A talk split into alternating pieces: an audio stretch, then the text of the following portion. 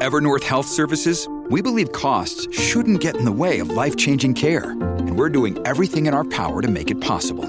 Behavioral health solutions that also keep your projections at their best? It's possible. Pharmacy benefits that benefit your bottom line? It's possible. Complex specialty care that cares about your ROI? It's possible. Because we're already doing it. All while saving businesses billions. That's Wonder made possible.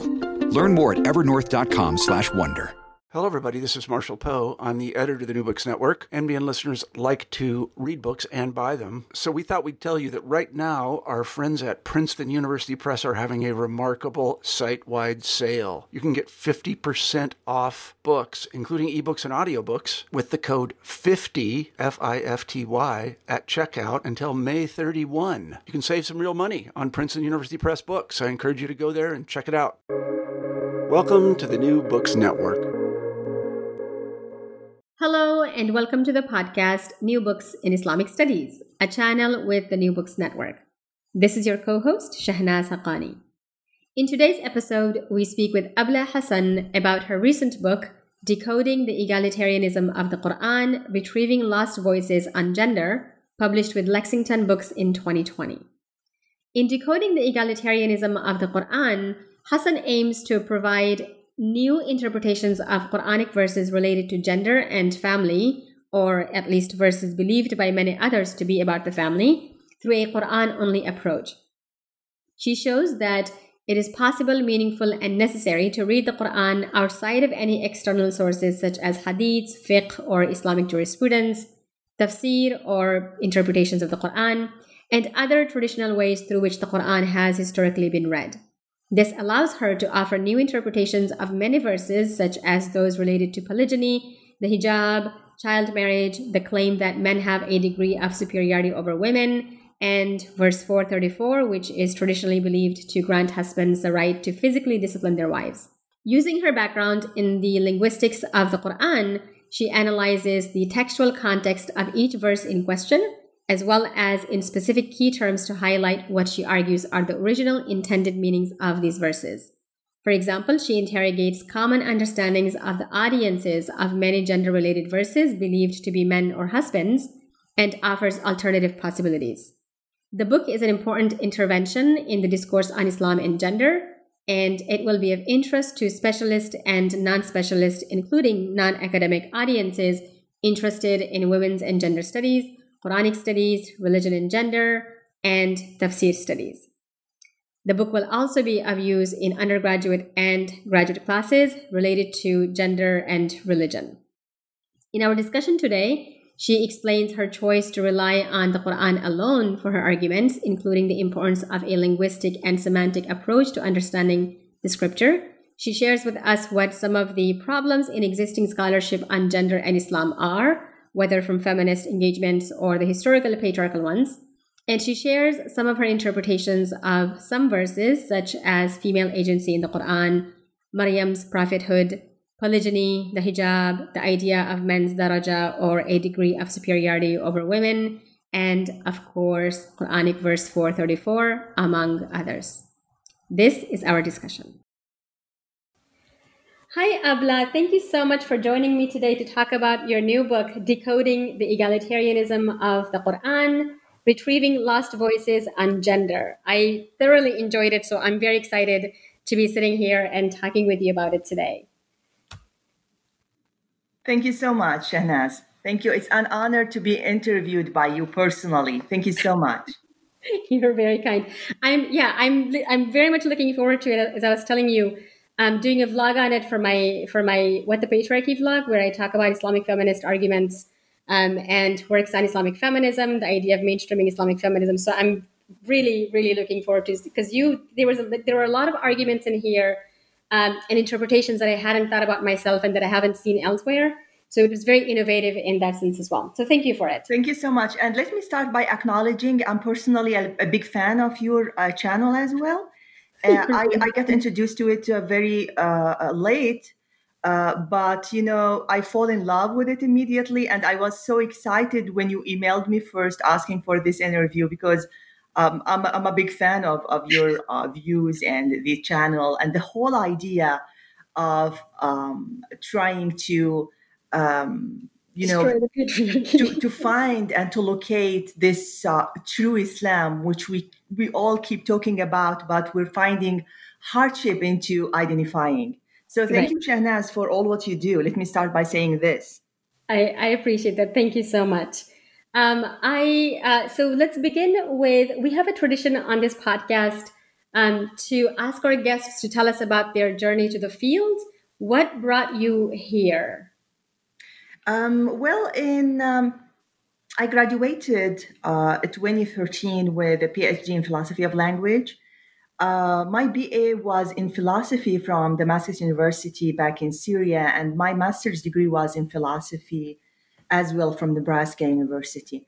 And I believe it was my training with my advisor, my great, great advisor, Professor Edward Becker, uh, who's a professor of philosophy of language and our UNL expert on philosophy of religion, which led me to Quranic hermeneutics.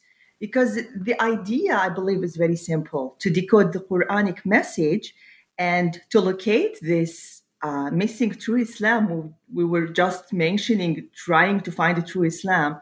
I believe all what we need to do is to go back to the original text. It's all there, it's all embodied in the text which we need to give a second chance instead of satisfying by referring back to it in a retrospective way. Now, my while my training with my advisor was not on Quranic studies per se, the sensitivity of uh, to, to language and the deep consideration of what every sentence, word, and even every letter refer to is something I, for sure, I think I got from my advisor. Hmm.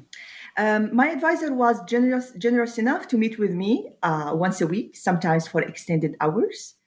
And he used to stop me sometimes for every word I, I would say. Uh, to double check what I mean and whether I was referring to events or types of events, etc., etc. Uh, you know, Shahnaz, I imagine him laughing to, to hear my words. Uh, I, I, remember like sometimes when he kept you know picking on everything i say i was like come on it's not even my native language here. But gradually i started paying attention to what we really mean when we say things uh, references names synonyms repetition uh, almost all aspects of each language all details the the delicate details which we almost never pay attention to, uh, at the end of the day, they might be the key to set us free from our man made projections and take us back to the authentic message of the divine text. Um, we were just mentioning this before the interview, uh, and I'm going to be quoting you. You, you emailed me back after you read uh, the book, and you, you said, I'm struck by some of your interpretations that are so new and innovative. And now that I think about it, even obvious that I can't believe we've been missing all along, which is very true, Shahnaz. It's just there in the text. Um, it's, it's as simple as that. We just need to give a text, the text, a, a second chance uh, by being more careful to the language. Um, so this is, uh, in short, what brought me to Quranic hermeneutics. Mm-hmm. No, and it shows the training that you have and your advisor playing this role in your life by sort of stopping you and saying, What do you mean? And is that the correct language? Is that the correct word to convey your meaning? That was very clear throughout the book. And for me, one of the most striking things was this idea of the Quran's audience, which I think we'll talk about, um, you know, where we've just assumed, we've accepted historical interpretations and assumptions that we know who the Quran's audience is mm. at a particular in a particular verse when you know I think very few of us have ever even, and, and certainly your book made that very clear that we haven't tried to interrogate the, the assumption itself that there's a particular um, audience and that audience is necessarily men. So, uh, yeah, no, that the, the, the emphasis on language and the focus on specific words and the ways the Quran is making that point um, all showed very clearly throughout throughout the book. So, thank you for that. Mm-hmm, um, mm-hmm. Any? Do you want to talk specifically about the journey of this book and maybe it's broader relationship with um, you know existing sure. ideas that also yeah. must have given birth to this sure i can briefly comment on that Um, it's very simple. The book is simply an attempt to allow the Quran to speak for itself.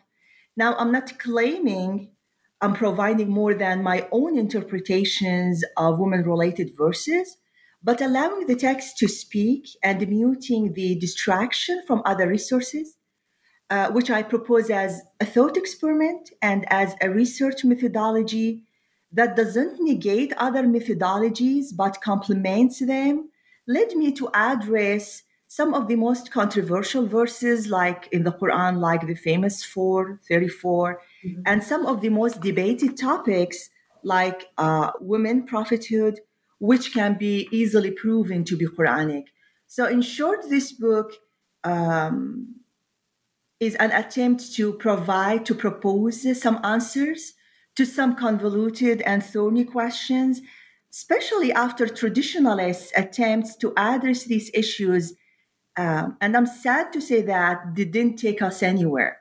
I mean, if we just consider, for example, until when are we supposed to keep debating issues like minor marriage, for example, while the whole issue was resolved, as I argue in this, this book and Quran 4 6, chapter 6, uh, chapter 4, verse 6, which explicitly define the age of marriage as the age which one can make sound judgments.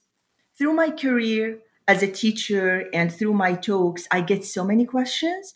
So this book is an honest attempt to answer these questions. And to be more honest, uh, it's an attempt to answer my own questions before I, you know, I, I uh, go forward, go ahead and answer others' questions.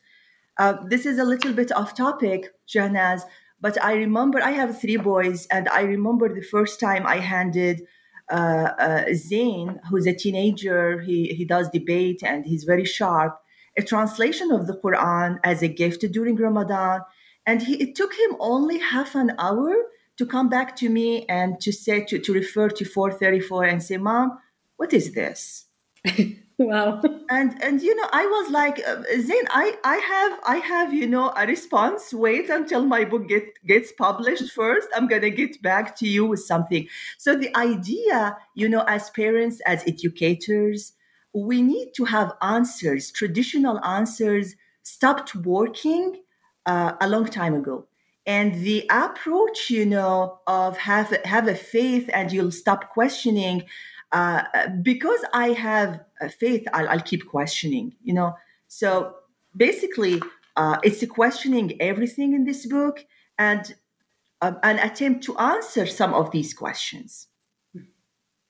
I one of the reasons I loved, and I think this whole project in general, the broader project of Islamic feminism um, and feminist approaches to understanding the Quran, is that it just shows how complicated scriptures can be and how what, what an impact historical any one interpretation can have on people's actual lives um, and just today actually i was trying to make this point in a class of mine where we we're talking about evolution and scripture and how people try to make sense of or find meaning in scriptures utilizing new contexts and new questions and new theories and stuff to um, really to try to make sense of these scriptures and so this project this larger project project of feminist interpretations mm-hmm. um, I mean, I, it's it's I've become, and especially recently, I think I was having a conversation with I want to say maybe Kecia Ali, and she yeah. pointed out to me that she she too she I, th- I think it was her, but she was also pointing out that all of these are efforts, all of these are attempts to really better understand the Quran, and that for me that that that conversation was so powerful because I was like, wait a minute.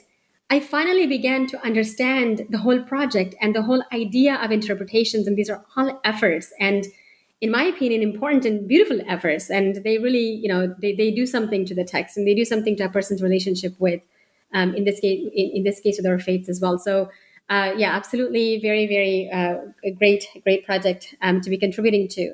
You're very clear throughout the book that you're using only the Quran to make these new arguments. And in, in other words, you're doing a tafsir, bil, tafsir al-Quran bil Quran, um, a tafsir of the Quran through the Quran itself alone why do you do this? And I wonder also if it's really even possible to complete such a task successfully, given that, in my opinion anyway, this methodology, I think, assumes that the text of the Quran is very clear, and also that we still end up relying on non Quranic sources, such as socio historical contexts of some of the verses, Um, so, can you clarify to our reader, to our readers and listeners, what an interpretation of the Quran using just the Quran means exactly? Sure, sure. I'm going to try to do my best. I know I won't be able to provide a good answer in, in an interview, but um, I'm going to start by referring to an interesting scene depicted in the Quran of the Prophet complaining in the Day of Judgment by saying, Lord, my people treat this Quran as something to be shunned. And this is from Quran 25:30. And by the way, this is uh, the verse I opened the book with.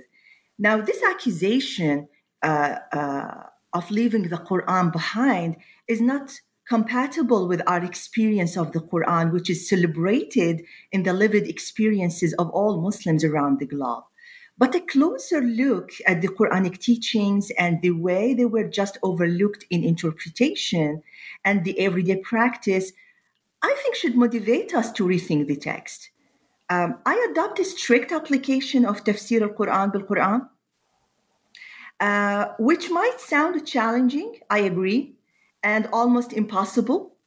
But however, you know, uh, such a methodology which only sounds impossible and difficult, on the long run can save us time and effort. Time and effort that otherwise will be just made to reconcile the Quranic message and the later exegetical development or efforts to reconcile different elements of Sirah which don't add up, or even efforts to reconcile Hadith with Quran, or even contradicting Hadith.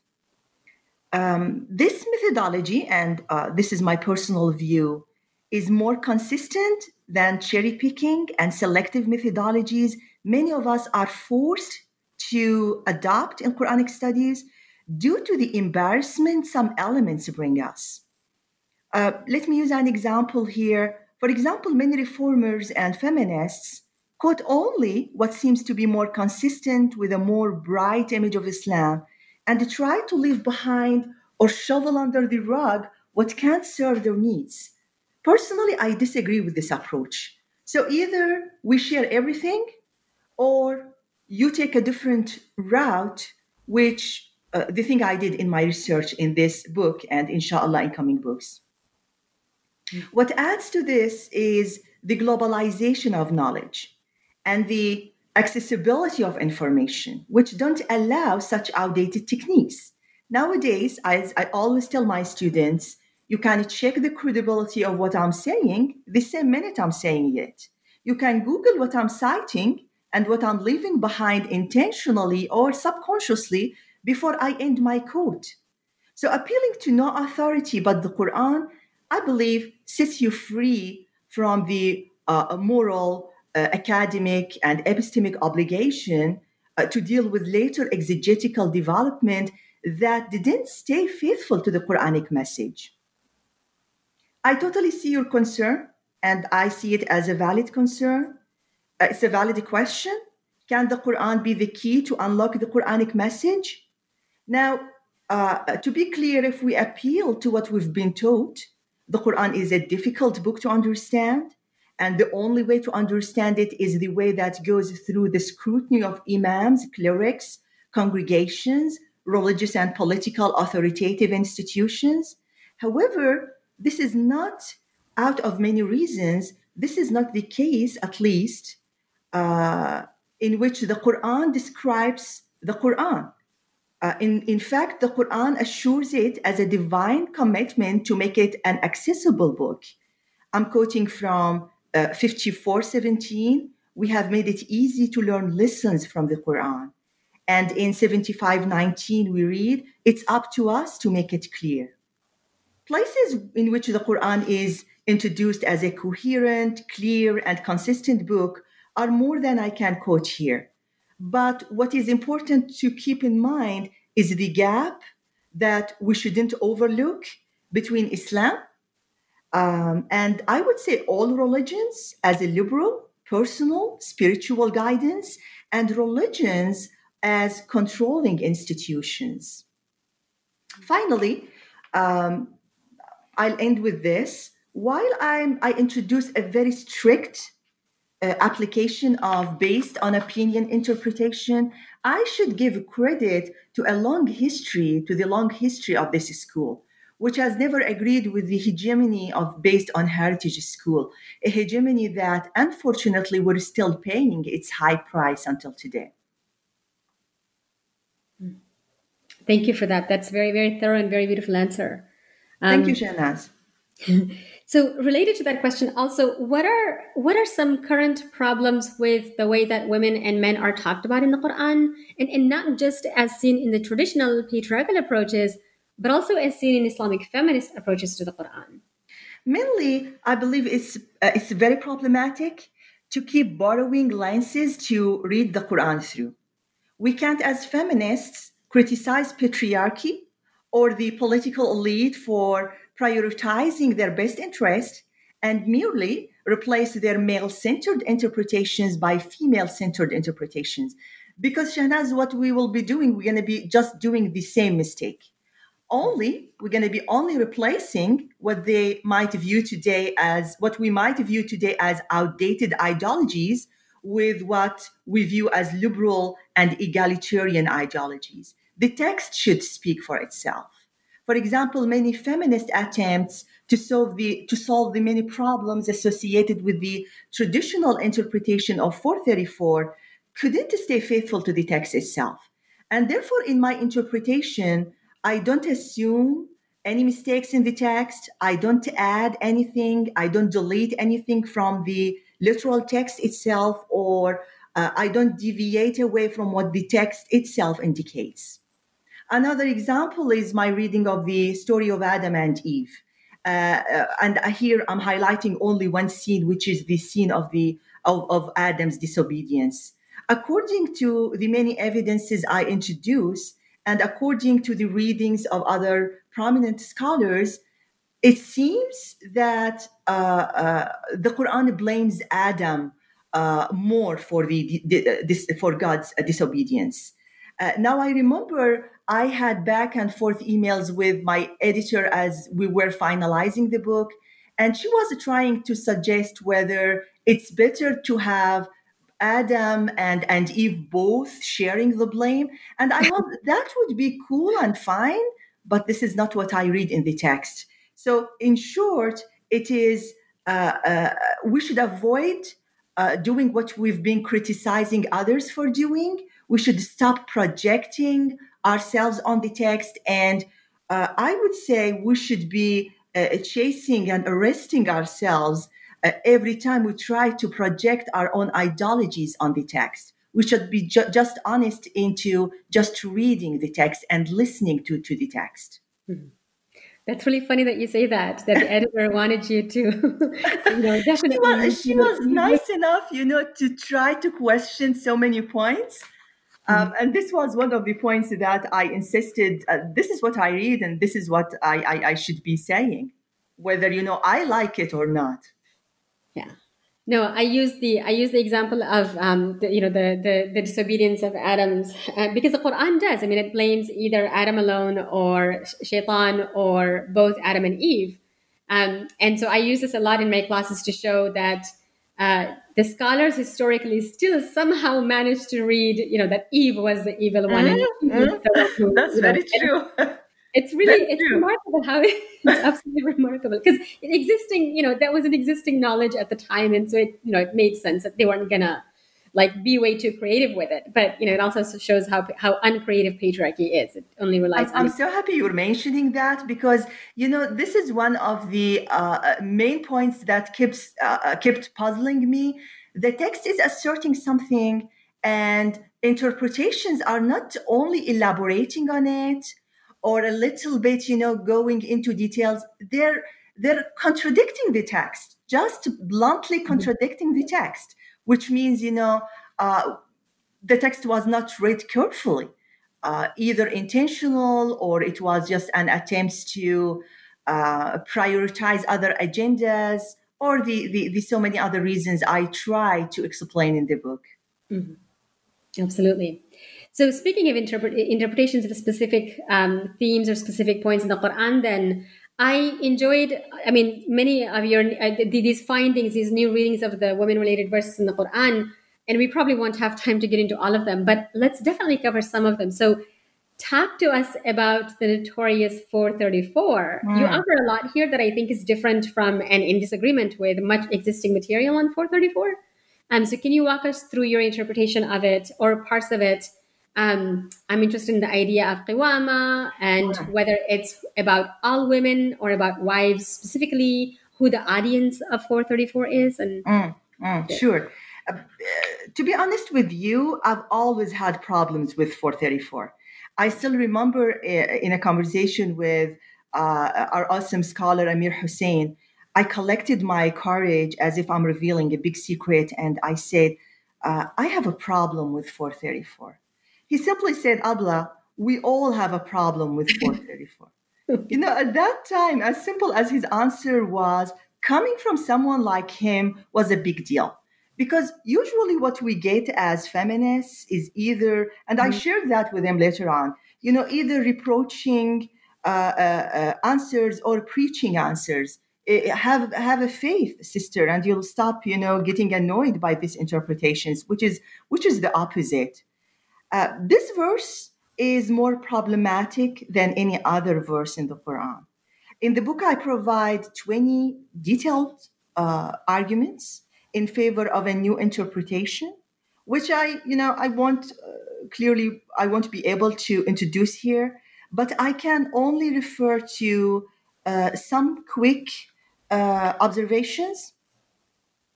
Now, in its a traditional uh, I'm assuming everyone are familiar with 434, but a quick reminder in its uh, traditional understanding, uh, the verse is commonly interpreted as providing husbands three correction methods uh, to uh, deal with uh, wives, their wives, that starts by reproaching, escalates to withholding sex, and ends by the permissibility of striking their wives. However, uh, uh, this interpretation not only contradicts the rest of the Quran, but also contradicts the prophetic behavior as well.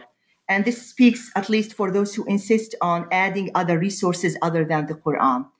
Attempts to soften the, t- the tune of the verse by suggesting light beating with a feather, for example, uh, with all respect to these attempts, but they're not Quranic, right? Uh, hitting with a feather is not hitting in the first place. Uh, it's tickling, right? And uh, you know, imagine if a wife complains to her husband that you, you you're beating me, but you're not using a feather. He's gonna be like, uh, seriously, right? So, right. with all respect to all these attempts, those attempts attempts are not Quranic.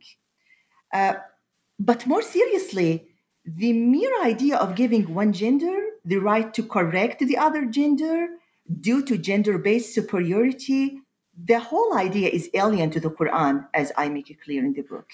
But how can we then interpret 434? And how can we reconcile this verse with the rest of the Quran? Some feminists tried to argue for meanings of daraba, which means uh, to hit, and to argue that it means something other than hitting or striking. However, why I understand where they're coming from um, and, and their attempts to deal with the embarrassment the traditional understanding of 434 brings. Um, I believe staying faithful to what the text literally says is a key to exegetical credibility. Because if we allow ourselves to manipulate the verse or any verse because it says what we don't like to hear, hear, you know, uh, and then uh, we do the same with other verses. So why should we stop with a verse or a set with a set of verses? This is a dangerous route, which on the long run, I believe, brings more harm than good. Now back to the verb itself, wadribuhunna, right? So the verb doesn't appear in the Quran as a root in abstract it's precisely conjugated like all verbs in Arabic. And due to its precise conjugation, because it appears like wadribuhunna, So clearly, it indicates a command given to a group of men or a mixed group to hit an absent group of women, which is the object here. The verb can't stand for any other meaning other than to hit or to strike unless followed by a preposition like daraba'an to ignore, right? But it's not followed by a preposition as well. And therefore, instead of this, these uh, uh, lexical gymnastics, which are understandable at the end of the day, you know, for sure, I am trying or, or I try to listen to the verse itself, let, to, to let the simple observations lead me through it. For example, the verse doesn't say husbands, rather, it says men. The verse doesn't say wives, rather, it says women. The addressee, the point you mentioned, uh, Shahnaz, the addressee in the verse are not husbands. The addressee, as we can learn from the preceding and as well as from the following verses, is not husbands but the community of believers, both men and women. Therefore, and due to 20 arguments, I, I, you know, it's going to be boring if I go over all of these arguments in, in this interview. I propose that the verse is referring to a command given to the community with recommendations of three correctional methods to deal with female violators of law. The recommendations uh, start with reproaching, which stands for today's warning, like court warnings, escalates to imprisonments, which used to take place in bedrooms, and finally can escalate to beating if approved by the local authorities. The verse, uh, in short, has nothing to do with domestic violence, let alone uh, recommending dom- domestic violence. And more importantly, it's not even related to any marital context. And of course, I invite readers to read the 20 arguments because I go into um, so many other details. I go in the the verse like I take every word, every expression, uh, and I end up by supporting this new reading uh, uh, via using 20 arguments. I think I, I wonder if somebody might say, well, why is and I, and I feel like either in 434 in a different or in a different verse, but you kind of you, you kind of address this question, and so I was convinced um, but for our readers, what how might you respond to the question that why is the Quran only asking for you know a communal punishment for women? What do mm. we do with women who with men who are recalcitrant or mm. not? This is a very good question. So for some for some uh, for for some other uh, or in some other verses we have uh, for example السارق والسارقة فاقطعوا أيديهما the thief, male and female, cut their hands, right? Uh, mm-hmm. so sometimes uh, uh, some punishments were uh, uh, joined both genders together, but here it seems to me that it's more general and it's more addressing women as a delicate social group that, if only grouped with others, uh, can be wronged. This world belongs to men, right? And let's imagine back uh, then how much it, it was uh, pretty much the same or even worse. So it's dealing with uh, sensitive groups with extra level of caution, I would say. And it's not alien to the Quran to treat the elderly, orphans, and women as delicate groups that uh, uh, needs to be given extra attention. Hmm. It's it, it, it matches the core uh, message in the Quran, I would say. The special, the, the specific and special references to in particular individual groups, um, individuals right. or groups, um, right. it's representative of, of the vulnerable status of those particular individuals. Okay.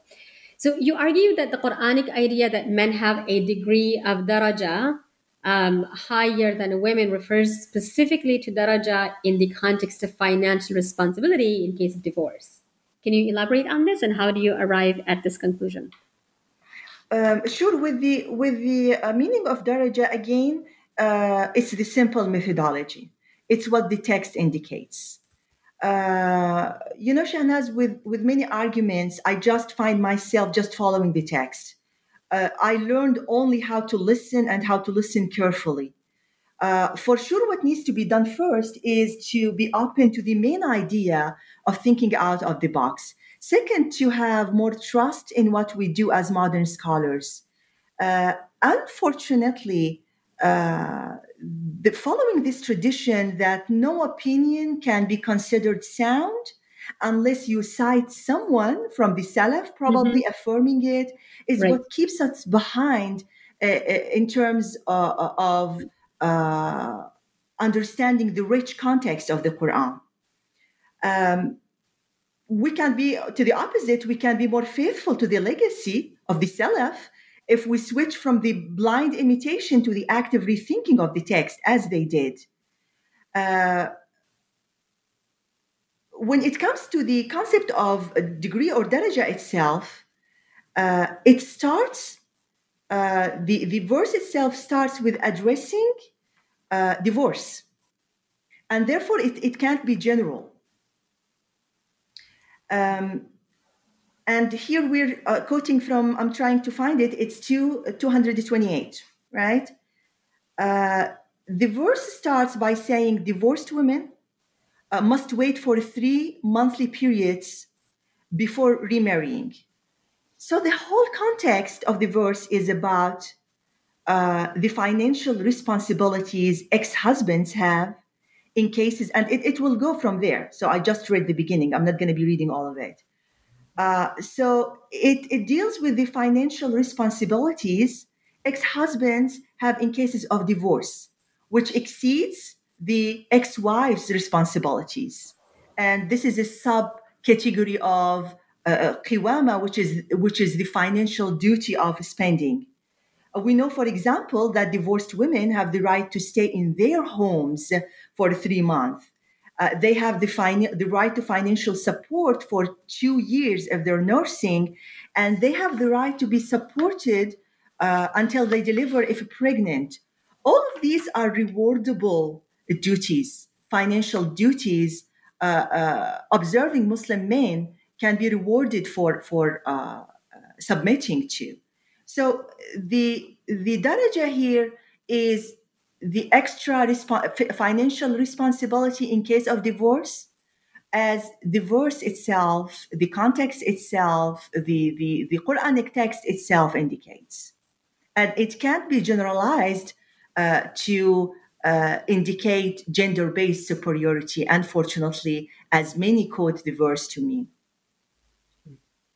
I think I think one of the key things that I'm also getting both from this interview and from the book is that contrary to these, you know, very very academic arguments and very common arguments, the text itself does not speak, and that we speak for the text, and that the text says what we want it to say. And and as as you know, we know that's true because we know that historically that's exactly what we have done.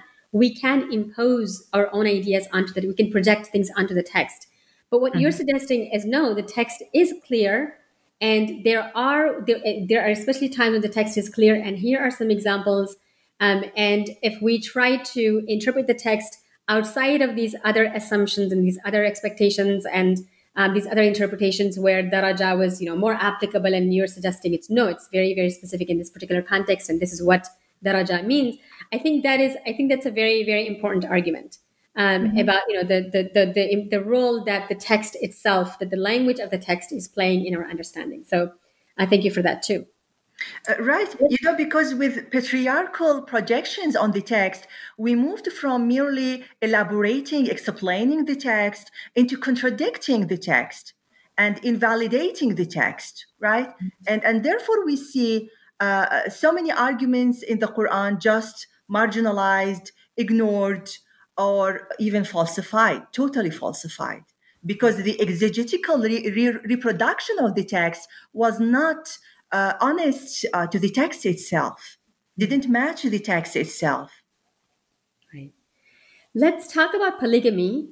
Mm-hmm. So you argue that there's a distinction between, and you're very clear about this, and I, I also think very convincing that there's a distinction between Quranic polygamy and Islamic polygamy. So can you tell our audience what is this distinction and also why is it significant that the verse permitting poly- poly- polygyny um, 4.3 mentions orphans? What, you're do- what are you doing that's different from what other feminists have argued in particular? Mm. Now, it might strike one as odd that I'm making a distinction between what I call, uh, uh, and I get criticized uh, for, for doing that, by the way, before, really? between uh, what is Quranic and what is Islamic, since the Quran is the sacred text of Islam.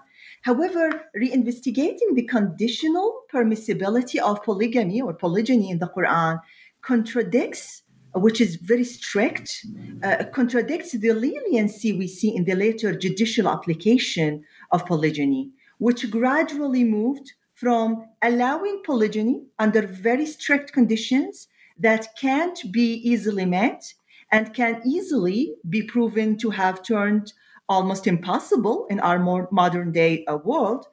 Uh, uh polygyny shifted very quickly uh, thanks to patriarchy from a strictly conditional uh, permissible solution allowed only for catastrophic community emergency cases, it turned into a recommendation. Um, the hegemony of male centered interpretations and the absence of female active voices is what explains this development. Uh, no wonder um, if uh, all proposals were introduced by males, male scholars, or female scholars who, except for a few, had to seek male approval, authoritative validation, and had to avoid criticism, marginalization, and ad hominem attacks by way of repeating male centered arguments and glorifying patriarchy. The conditional permissibility in 43 starts with a conditional if sentence a very clear uh, conditional if sentence. The condition is a community fear of leaving behind displaced orphans, which limits the permissibility to mothers of orphans mm-hmm. as plausible second wives. Second, the dialogue is again addressed to the community and not to husbands. This leaves no room to personal judgment and leaves the permissibility conditioned by what can be translated today to a court or congregation order. The evaluation of the existence of a realistic fear means that communities that have social security and a system that can allow the state to take care of those displaced orphans won't need even this type of solution. Finally, fairness between wives entails the approval, and I know this is a hard one, uh, many people won't like this, Fairness would entail the, the full approval and blessing of the first wife as a condition uh, uh, according to the verse and according to the Quranic ma'ruf rule of marriage, which I discuss also in the book, as a condition to the continuity of marriage, where women can't be mistreated in, in marriage. Uh, the argument, uh, Shahnaz, is more than I can summarize today. However, regardless of the details, it is sufficient just to mention that what traditionalists usually cite as reasons for the permissibility of polygyny, like most famously men's hypersexuality that can be satisfied with one partner, all these arguments are alien to the Quran. Just alien to the Quran. No mention uh, of any of them in the Quran. So they all can be grouped back again to man made projections.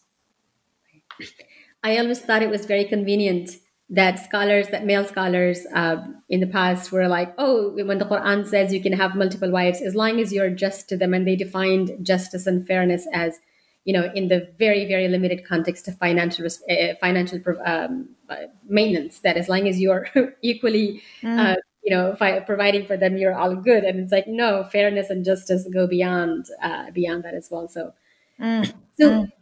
let's talk about Maryam. So you are, who by the way is just one of my well, my most favorite person in the Quran and probably in all of religious history, and such an underrated person too. You argue in support of the idea that Maryam, uh, mother of Isa, mother of Jesus, was a prophet and the support for your argument goes beyond what we traditionally see by others who believe this too, who've, who've, who've made the similar argument.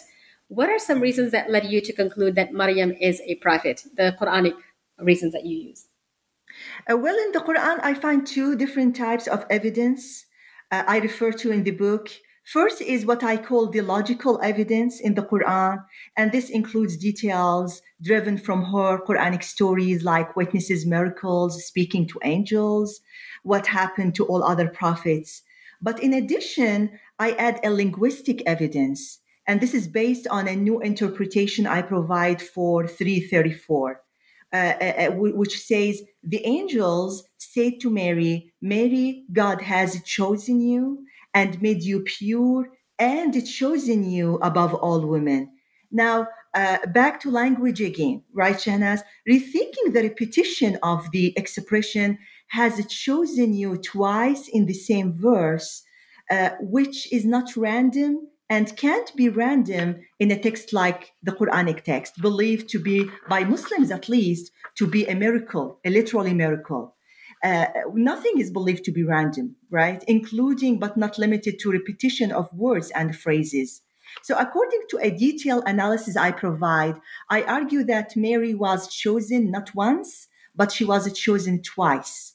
The first time she was chosen, the way all other prophet, prophets are chosen. So a high rank, but she shares with other prophets, and we know other prophets are male prophets.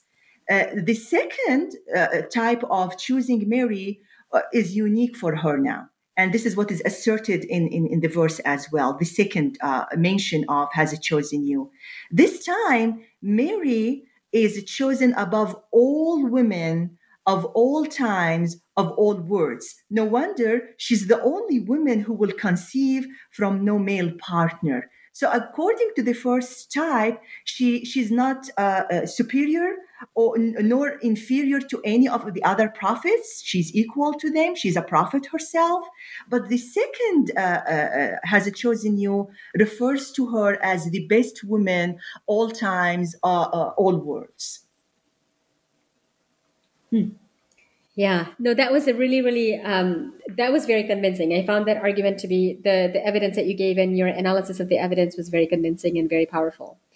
Thank you, Shahnaz. And Ibn, we know Ibn Hazm al-Andalusi argued before for Mary as, as a prophet, but even though I believe uh, uh, because his view didn't match the consensus of mainstream Islam, uh, it was just marginalized uh, when it came when it comes to the uh, affirming the prophethood of uh, a woman, including uh, Mary, the mother of Jesus.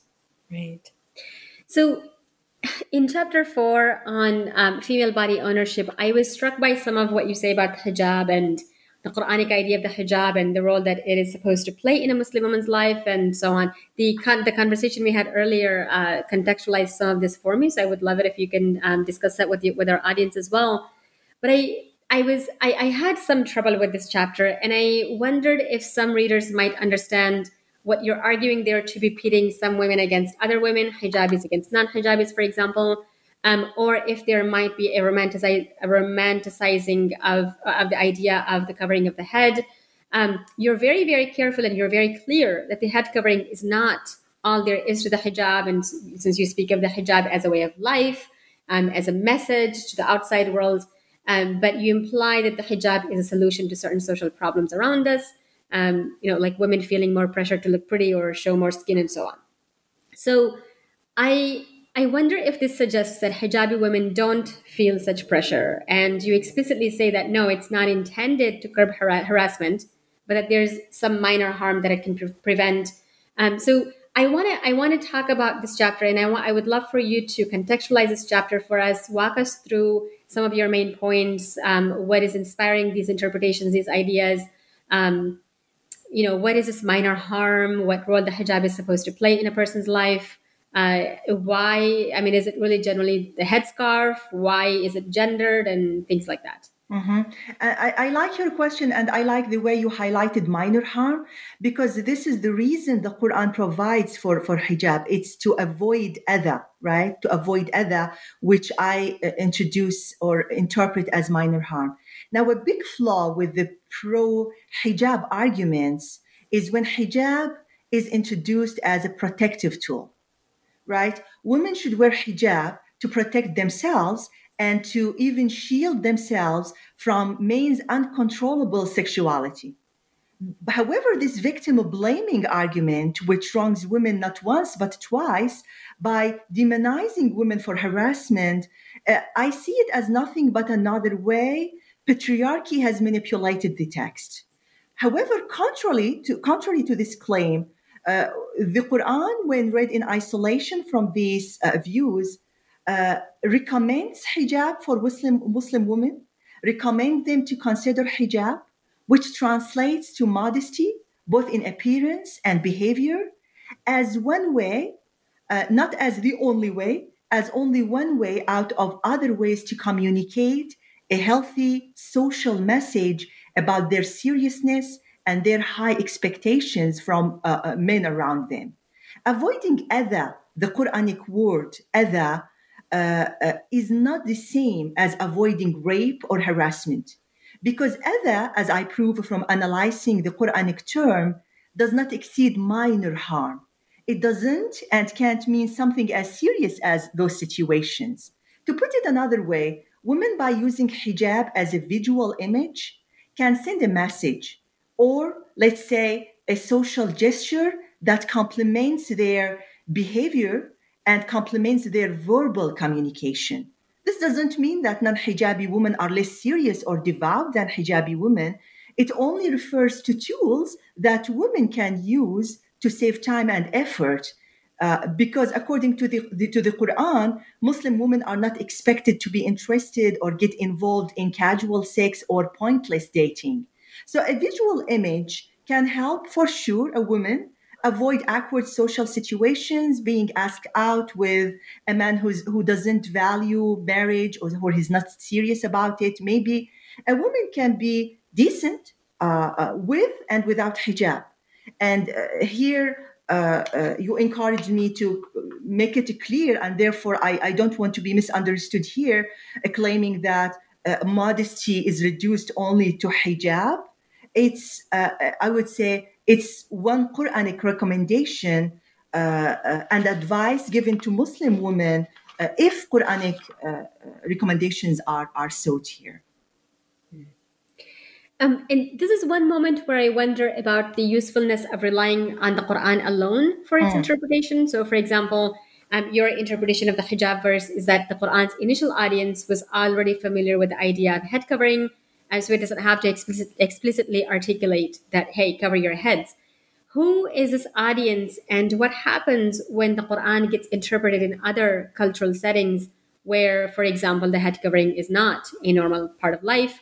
Um, you know, or, or, such that covering the head is not necessary or essential or something like that. Mm, mm. Or, or, or, because the, because the or the or that showing the head, um, not covering the hair, would count as one of those things that are acceptable to be revealed as the verse. Right. So, uh, if I'm getting your question right, it's where are we getting our criteria from here, right? Sure. Yes. Yes. Yeah. Well, uh, for me, and I'm going back to language. Maybe this is uh, the like I lost the count with how many times I'm saying this, but I believe that the Quranic identification is uh, sufficient by itself to uh, prove that women should consider, in a way or another, the way they appear when in, in public. Um, this is, I take as a Quranic argument. Also, I take it as independent from the local context of the culture back in pre Islamic Arabia. Because when we read, for example, and tell believing women that they should lower their glances, uh, guard their private parts, and not display their charms beyond was, what is ac- acceptable to reveal. And then the Quran elaborates more by saying they should let their headscarves fall to cover their necklines. Uh, and uh, the word here used used is, is khimar.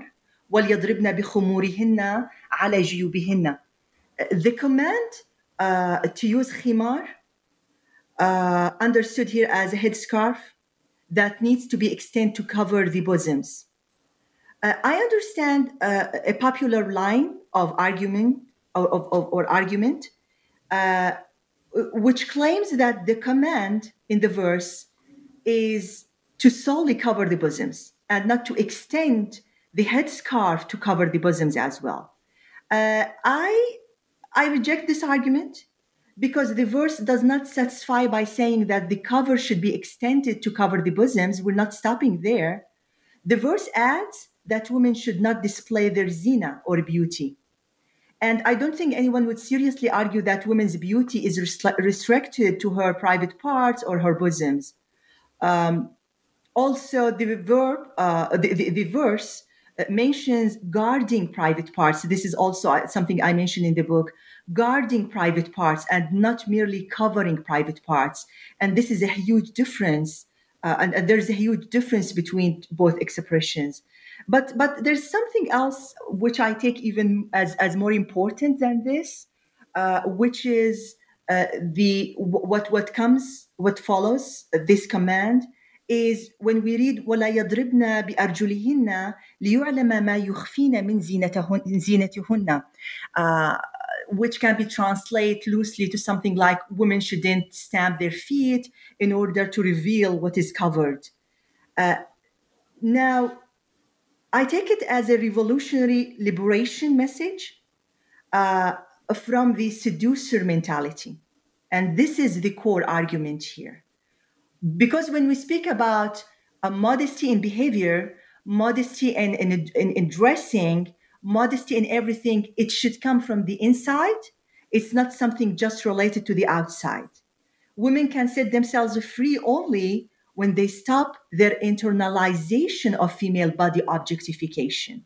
Only when they stop both in behavior and appearance, seeking validation from the outside and from social norms that see nothing valuable in them other than their bodies, their sexual attractiveness, and force on them uh, demanding and unrealistic beauty standards.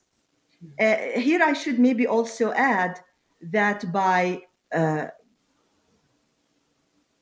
that that any discussion on hijab, in fact, uh, shouldn't leave behind uh, affirming hijab as a free choice, right? Like all other moral and religious obligations, women bodies should be kept away from these endless battles between forced veiling and forced unveiling. And uh, finally, uh, also, I should uh, add that modesty both in behavior and appearance, was addressed in the Quran first to men and then it was addressed to, to women. I hope this clarifies a little bit uh, uh, of your concerns, Shahnaz. I'm sorry? I didn't hear you because the, there was a giant truck going around my house. I hope this clarifies a little bit. Yes, yes, but of absolutely. course, there's there's a full chapter uh, in, in in the book about this. So I just tried my best. No, it did absolutely. I I just I wanted um it, when we were talking also earlier about you know I mean we're living in Islamophobia. Let's be real, and mm. This particular chapter I think would be helpful to. Um, especially those non-Muslims who want to understand why a woman might want to cover her hair. Mm. Or you know, oh my God, this is so oppressive, that kind of stuff. Mm. Um, I wondered if uh, other audiences, because I imagine, I mean, I imagine the audience of this book to be so many, you know, beyond Muslims and beyond academics, and uh, you know, it pretty much extends to everyone. Um, and so I wonder if if some if some readers might um, you know interpret particular passages or particular ideas that, you, that you're sharing here to suggest something that i'm sure you did not intend. Um, yeah. so this is helpful. This is this is helpful. Thank you. Um, in what forms does female agency appear in the quran? The last chapter is on female agency and can you talk to us about the different forms of female agency in the quran? Mm, mm. Uh, I can. This is this is easy. Although I have a full chapter on it, but I can give you a quick uh, answer, Shahnaz. I always tell my students in the Quran, women are not created from men; they are not created after men, uh, and and uh, more importantly, they're not created for men. In the eyes of God, women, as I argue in the last chapter, has a full independent political, religious, and economic agency. And the, of course, the chapter will go into details right. with these uh, three okay. dimensions. I, um, I, when we talk about the creation of um, humans in, in, in some of my classes, my students and my students read the, you know, the Quran passages on the creation of Adam or the creation of humans, and they always ask, you know, what about Eve? How is she created? And we have so much fun unpacking that question because I ask them, why are we assuming that Eve is supposedly, you know, she's going to be created separately or differently or you know that she comes from Adam's rib because that's the context they're coming at the at the at the, te- at the text from. So um, yeah, the the various forms of the you know the, the individual agency, the individual individuality of the women in the Quran. Um, thank you. Is there anything else that you would like to share with us that we haven't discussed or that we didn't get to discuss? Um, anything you want to elaborate on? I think I just want to thank you, Shahnaz, for giving me this platform, for this opportunity. Uh, and personally, I would like also to thank you for your uh, big project, uh, uh What Patriarchy, because it's a huge responsibility. So thank you. Thank you, Shahnaz. I appreciate that. Thank you so much. And thank you for your book. And now, before we close, um, could you tell us what other projects you're working on currently that we can look forward to in the near future? Uh, yes, sure. Uh, hopefully, we can have in future another conversation like this one with a new book. Uh, currently, I'm finalizing a manuscript in which I reinvestigate the story of creation itself. Because in this book, I limited myself, as I made clear in a footnote, to the role Eve, Eve played in the, the, the, story of creation mm-hmm. or the story of disobedience. Uh, and but I left behind reinvestigating the story itself, which I'm doing in, in, in, in this manuscript, which also deals with questions uh, concerning the problem of evil, uh, the pain and suffering of children, the pain and suffering of animals, the difference between naming uh, the devil in the Quran as Iblis and Shaitan is not the same.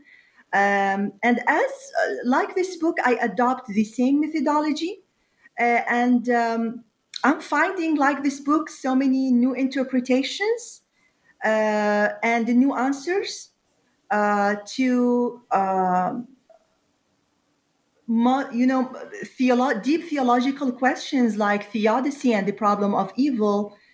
Um, yeah, so this is my uh, my second uh, project. It's wonderful. I look forward to it. Thank you so much. Thank you, Shahnaz. Okay, so that was my conversation with Abla Hassan about her recent book, Decoding the Egalitarianism of the Quran Retrieving Lost Voices on Gender published with Lexington Books in 2020. Thank you for listening, and I will see you again next time.